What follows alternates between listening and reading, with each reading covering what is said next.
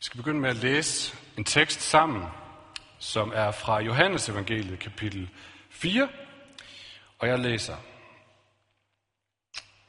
Han, altså Jesus, kom da til en by i Samaria, som hed Sykar, i nærheden af det stykke jord, Jakob gav sin søn Josef. Der var Jakobs kilden. Træt af vandringen satte Jesus sig så ved kilden. Det var ved den 6. time.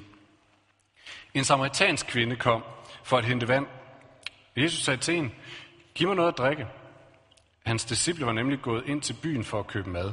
Og den samaritanske kvinde sagde til ham, hvordan kan du, en jøde, bede mig, en samaritansk kvinde, om noget at drikke? Jøder vil nemlig ikke have med samaritaner at gøre.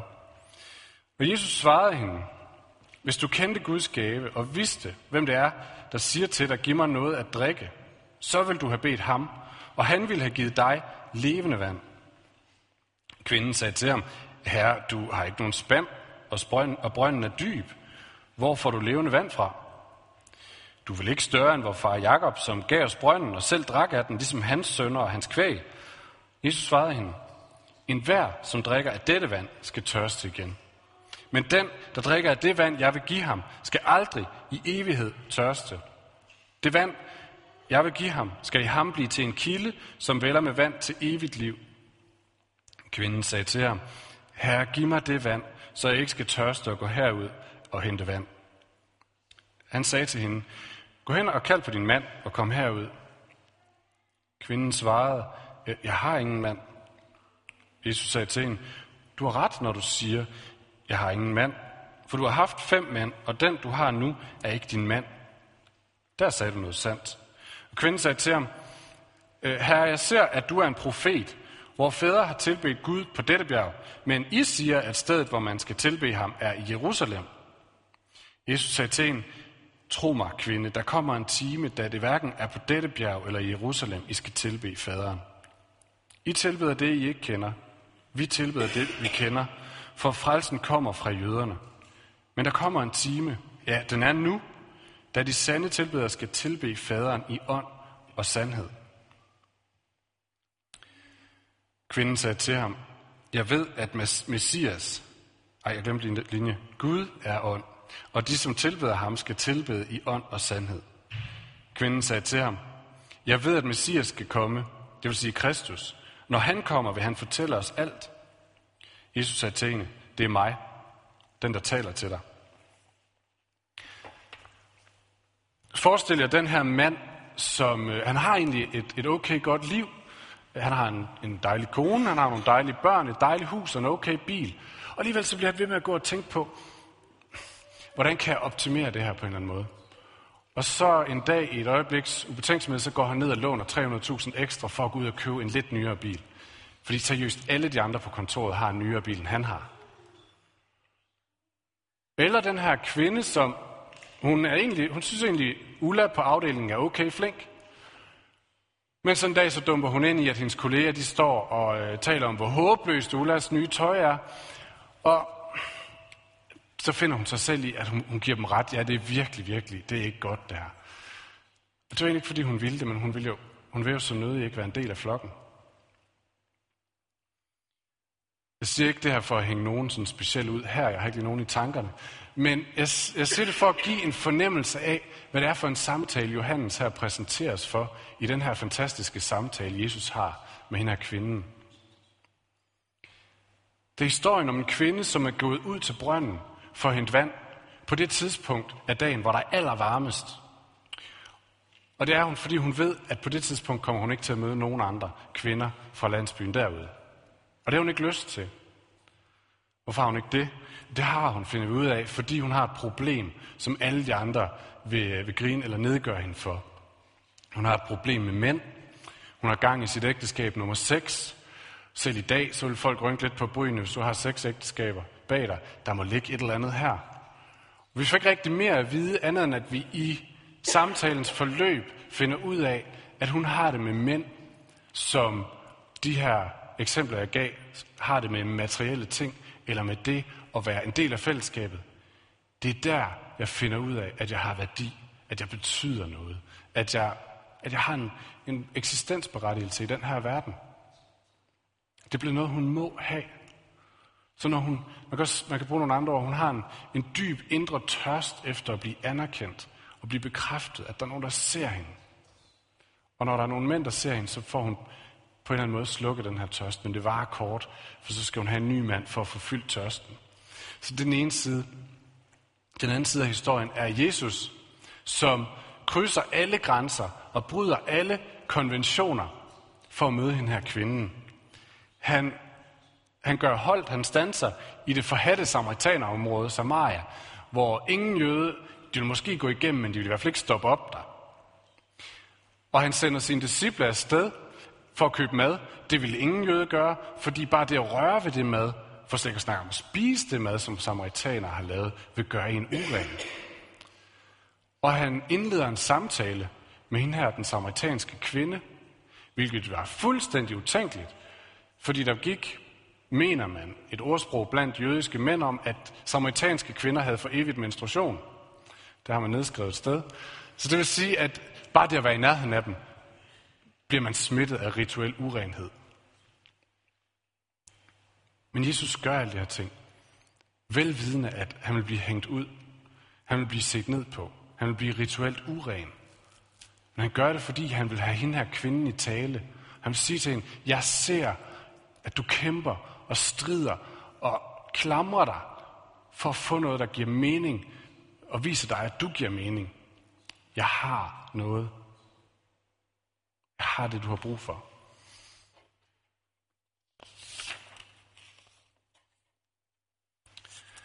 Ifølge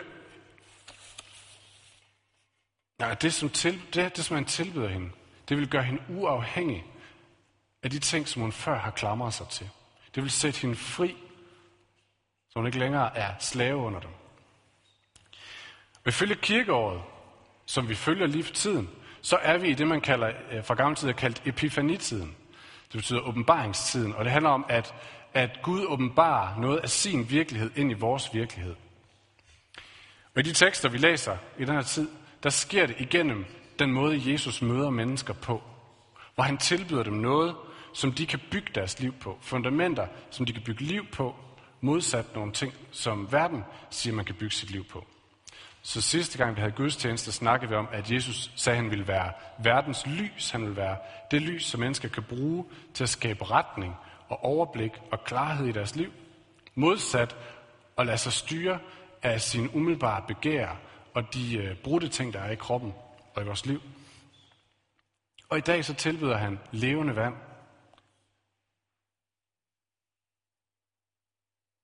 Og at han vil være en kilde, som som vil slukke den dybe eksistentielle tørst, som mennesker går rundt med efter at være betydningsfuld, efter at have mening.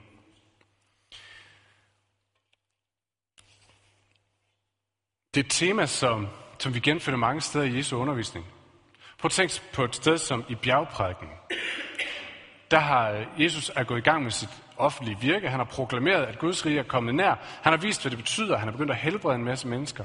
Og så kommer han med den her undervisning, hvor han fortæller folk, okay, men hvis man vil leve i det her Guds rige, hvordan ser det så ud? Hvordan lever man som efterfølger af Jesus? Og den undervisning, han giver, er afsindigt udfordrende og meget, meget fantastisk. Han siger for eksempel det her med, den, som følger efter Jesus, bekymrer sig ikke for noget som helst.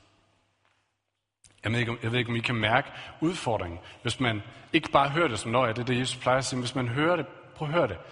Den, som følger Jesus, bekymrer sig ikke om noget som helst. Fordi den her tørst efter noget, som kan give mig mening, som gør, at jeg bekymrer mig om alting, den har jeg fået slukket et andet sted. Så jeg er ikke længere afhængig af, at alting går, sådan som jeg havde håbet, og sådan som jeg drømmer om. Jeg behøver ikke bekymre mig, om der er penge til mad i morgen. Det er måske ikke så meget vores problem, men om jeg har et job, når jeg kommer til sommerferien. Om der er et job til mig, når jeg er færdig med min uddannelse. Om jeg har et sted at bo. Fordi jeg er blevet bekræftet. Jeg har fået min dybeste tørst stillet.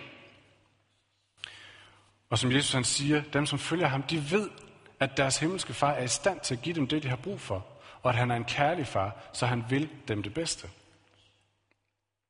Jeg var på et tidspunkt sammen med øh, en gruppe af præster, hvor vi sådan skulle snakke om, hvordan er det, man kan prædike over det her Jesu ord om at ikke at bekymre sig. Og det er ikke, fordi jeg vil hænge nogen ud, men jeg synes bare, øh, det der kom frem i den samtale, var et så åbenlyst eksempel på, hvor man kommer hen, hvis man ikke har tillid til, at Gud er en kærlig far, som har magt til at gøre det, han vil. Fordi det, det er der ligesom, det, det de endte med at ville sige i deres prædikner, det var sådan cirka det her. Jesus siger, at vi ikke skal bekymre os. Det ved vi godt fra erfaring, at det er fuldstændig umuligt. Og på den anden side så er det også okay at bekymre sig, fordi der er jo, der er jo tæt til mennesker, der står tæt på mig osv. Vi bliver nødt til at bekymre os lidt. Men vi kender også alle sammen sådan momenter, hvor vi glemmer tid og sted, og er sådan fuldstændig bekymringsfri. Det er måske kun sekunder, men vi kender det. Dem skal vi gribe. Og så handler det om at leve med de nødvendige bekymringer, og så kan man gribe de her bekymringsløse øjeblikke, fordi det er en smag af himmeriget. Og det er jeg jo ikke uenig i. Jeg er ikke uenig i, at ja, det kan være et glimt af himmeriget, når vi nogle gange oplever sådan fuldstændig bekymringsløshed. Men jeg er uenig i, at det bare er noget, som vi kan opleve glimt. Jeg tror, det er noget, vi faktisk kan stræbe efter, og faktisk kan få lov til at opleve mere vedvarende. Måske ikke fuldstændig bekymringsløshed, men i hvert fald skrue betydeligt ned for de bekymringer.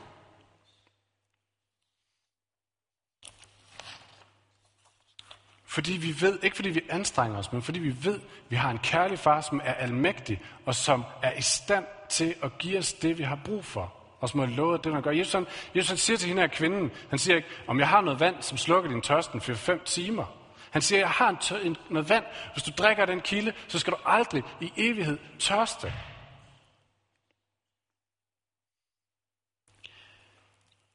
Der er et sted, siger han. Der er et sted, hvor du får lov til at slippe fra at bekymre dig, fra at være afhængig af alt det, der sker omkring dig, for at få din anerkendelse, din bekræftelse eller din værdi. Og sagen er, at, at når vi er der, hvor vi er afhængige af det, så er vi der, hvor vi bruger verden. Verden er blevet et sted, vi bruger for at bygge mig op. Relationer er blevet noget, jeg bruger for selv at føle mig anerkendt og bekræftet. Alting er noget, jeg er afhængig af, fordi ellers så er jeg ingenting. Og Jesus han siger på, at der er et sted, hvor du er fuldstændig fri i forhold til de her ting. Hvor du kan få lov til at give noget i en relation. Du kan få lov til at give noget på dit arbejde. Du kan få lov til at give noget i dit nabolag. Fordi du er ikke afhængig af selv at blive bygget op, for du har fået slukket din tørst et andet sted. Men er fri til at følge Jesus, i stedet for at følge og få slukket sin egen tørst. En af dem, der vidste det, det var Kai Munk. I ved, præsten og modstandsmanden. Vi har lige mindet hans øh, 70-årsdagen for hans, hans øh, henrettelse. Han, han talte og skrev imod tyskerne, øh, mod, det, mod nazismen. Og på et tidspunkt kom de og hentede ham. Og fire dage før han blev henrettet, så sagde han sådan her i en, i en tale til sin menighed. Han sagde, jeg ved, at jeg nu i måneder ikke har lagt mig til ro nogen aften uden at tænke, kommer de efter mig i nat? Og den tanke er ikke morsom for en, der elsker livet, har nok at gøre i sin gerning og er glad for sin kone og sine børn. Han står et sted, Kai Munk, hvor han er klar over, det, betyder sandsynligvis, at jeg bliver slået ihjel. Han har fået i tonsvis af trusselsbreve og, og, og øh, angivelsesbreve, hvor de fortalte, at de kommer og slår dig ihjel. Og alligevel, så bliver han ved med at gå. Han har nok af ting at bekymre sig om sin kone, sine børn, sit job, sin menighed. Men han bliver ved med at gå, fordi det er ikke de ting, der skal slukke hans tørst. Han er ikke afhængig af, at det går, sådan som han har drømt om. Han ved, at han har en kærlig far, der sørger for ham. Derfor kan han blive ved med at gå. Du kan ikke gøre det, Karl Munk gør. Der er ikke sikkert nogen af os, der skal gøre lige præcis det. Men man kan ikke blive ved med at følge Jesus bare i glemt af smuk slurke af livets vand. Man er nødt til at have en kilde, et af de steder, jeg ofte vender tilbage til, det er Paulus, der skriver til Filipperne, hvor han snakker om, at de har været med til at give penge til hans tjeneste, så han kan leve. Og så fortæller han lidt om, at han i sit liv, sin tjeneste, har oplevet perioder, hvor han har haft meget, og perioder, hvor han har haft lidt. Han har oplevet perioder, hvor han har haft overskud af penge, har været rig, og perioder, hvor han ikke har haft nok mad, eller penge nok til at købe mad til i morgen.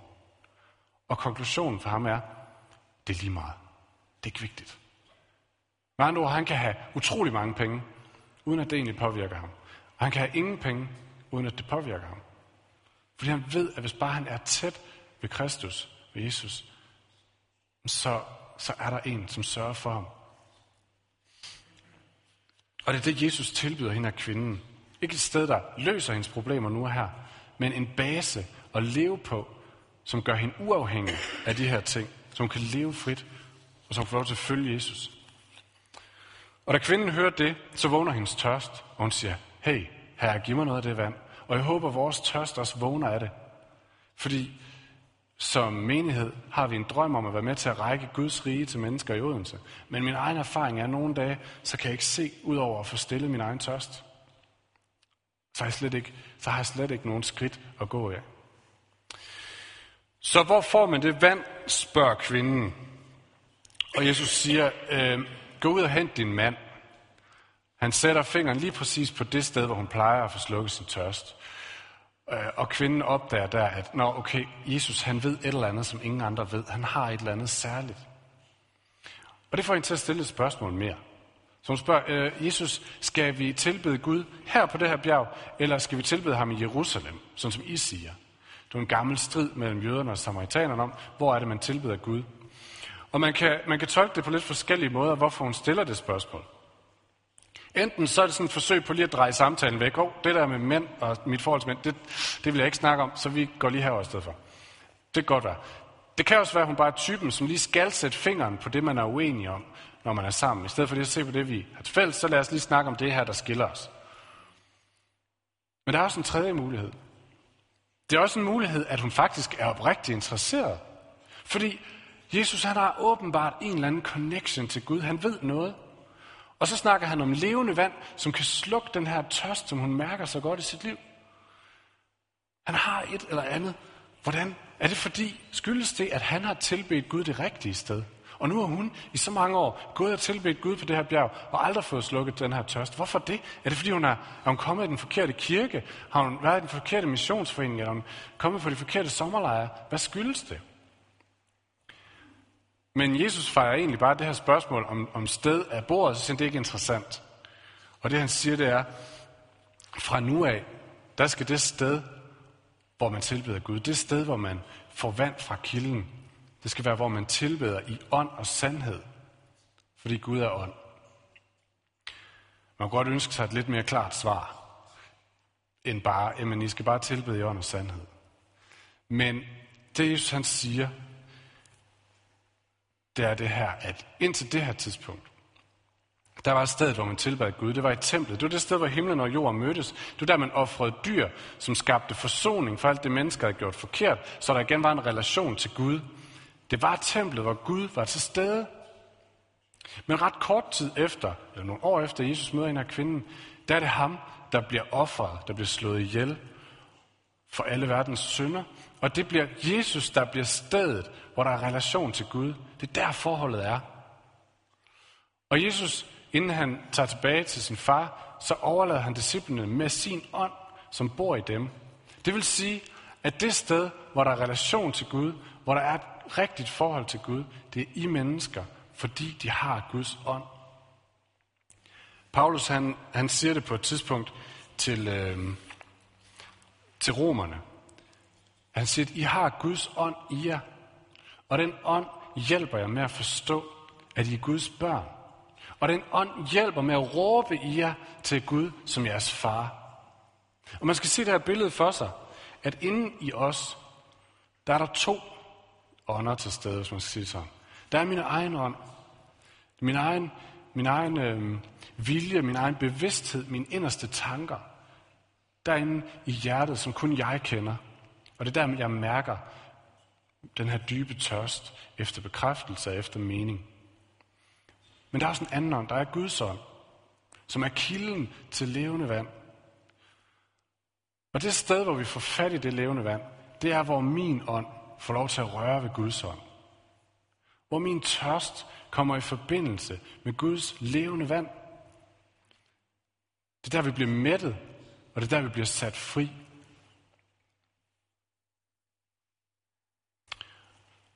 Og hvor sker det så henne, at min ånd møder Guds ånd? Min far sagde altid, jeg har altid hørt, at man må ikke, man må ikke bagtale folk, når de ikke er her, men nu sidder min far hernede, så må man skal udnytte chancen. min far han sagde altid, da, da vi var unge, at øh, når vi tog til Jesusfest, eller til lovsangsfest, eller til gudstjeneste i Aarhus Valgmenighed, eller sådan noget, så sagde han, prøv at høre venner, man kan ikke overleve som festkristen. Kan du godt huske det? Nej, det sagde han. Og det han mente, det var selvfølgelig, at du kan ikke overleve som kristen. Du kan ikke blive ved med at følge Jesus hver dag ved at komme en gang imellem til kilden med den store spand, og så hive vand op, og så ellers, og så ellers leve derfra. Du overlever ikke som festkristen. Det han havde glemt, eller det han i hvert fald ikke fortalte os, det var, at vi har brug for det sted, for at blive mindet om kilden. For at blive mindet om, at der er det her vand. Der er det her sted, hvor vi kan leve uafhængigt af alt andet, fordi vores tørst er slukket. Det er også derfor, vi holder gudstjeneste.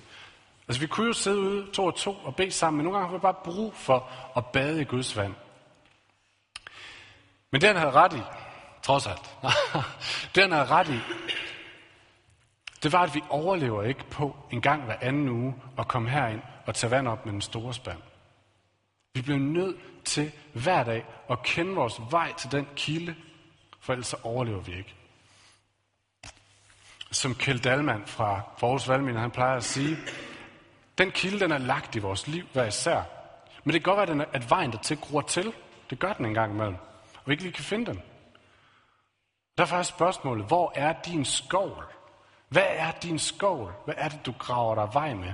Og holder du den sti ryddet? En af de øh, metoder, eller hvad skal man sige, som jeg, som jeg er stødt ind i, er nogen af jer, der har set filmen Den Store Stilhed? Nej. Det ligger næsten i titlen, men det er en uh, tre timer lang dokumentar om et fransk kloster, hvor... Øh, ja, du har set den. Man følger de her munke, som lever i stillhed. Tre timer. Jeg kan huske, vi satte den på øh, sammen med nogle venner på en sommerhusweekend, hvor vi lige skulle hygge os en eftermiddag. Vi slukkede efter en time, der synes vi ligesom, vi havde fanget pointen for den her film. Men, men den har faktisk vundet titlen for bedste film osv. Så det er en fremragende film. Jeg husker en pointe særligt fra den her film. Det var en af de her munke, som man følger, begynder sin dag i utrolig lang tid alene i stillhed med sin bibel. Og senere så får man at vide, jeg kan ikke lige huske, om det står, eller om man siger det, hvordan der, men senere får man at vide, at det, det betyder for ham, at han begynder sin dag stillhed med Guds ord, det betyder, at resten af dagen, uanset hvad han laver, uanset hvor han er henne, så kan han genfinde det her sted.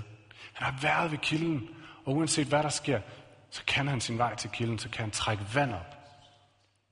Så uanset om han står et sted, hvor det er, hvor det er, stræb, det er at stræbe efter det næste mål, eller hvor det er kampen for succes, eller hvor det er frygten, eller hvor det er længslen efter anerkendelse, som truer med at tage valgene for en, så har han adgang til det vand, der siger, du har fået slukket din tørst. Du er fri til at vælge det, Jesus lægger foran dig, og ikke det, du selv har lyst til.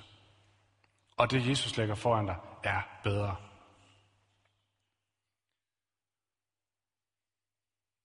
Salme 1 i det gamle testamente siger, at vi, der tror på Gud, er som træer, der er plantet ved bækken.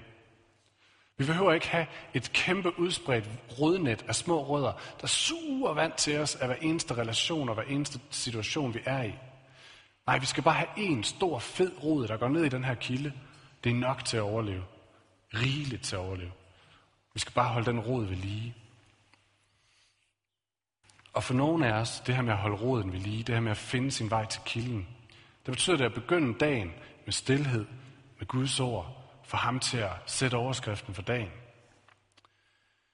For nogen, der betyder det, at vi har et fællesskab, nogle mennesker, som bliver ved med at få lov til at spørge os ind til, hvordan går det med din tørst? Får du slukket tørsten det rigtige sted? Og hvad er din kilde? Eller hvad, hvad er vejen?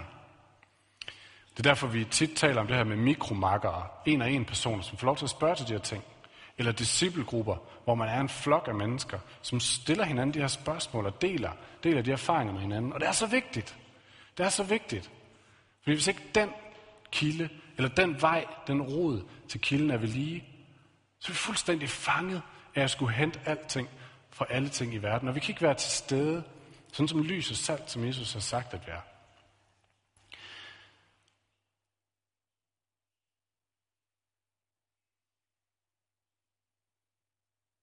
Jeg har lyst til at slutte nu med bare to spørgsmål, som vi lige kan sidde og overveje. Det ene spørgsmål, det er, hvad er din tørst? Hvor er det, du, hvor er det, du finder bekræftelsen for, at du er, du, du er det hele værd? Er det de mål, du når? Er det de succeser, du får? Er det den anerkendelse, du møder i menneskers øjne? Hvad er det? Og det andet spørgsmål, det er, hvor er det sted, hvor din ånd møder Guds ånd, og han får lov til at slukke den tørst? Kender du vejen dertil? bruger du den? Og vi skal synge sammen, og mens vi synger, så lad os, øh, lad os tage de her spørgsmål med ind. Øh, og giv vores ånd til Gud. Lad ånden få lov til, vores ånd få lov til at bringe det op, som er allermest øh, præsent i vores hjerter. Og sige, Gud nu, Gud, nu må du røre ved din ånd ved det her. Og fylde det med dit vand. Så jeg får slukket min tørst hos dig. Det vil også være muligt at gå herned og blive bedt for af Henrik og Karen Margrethe.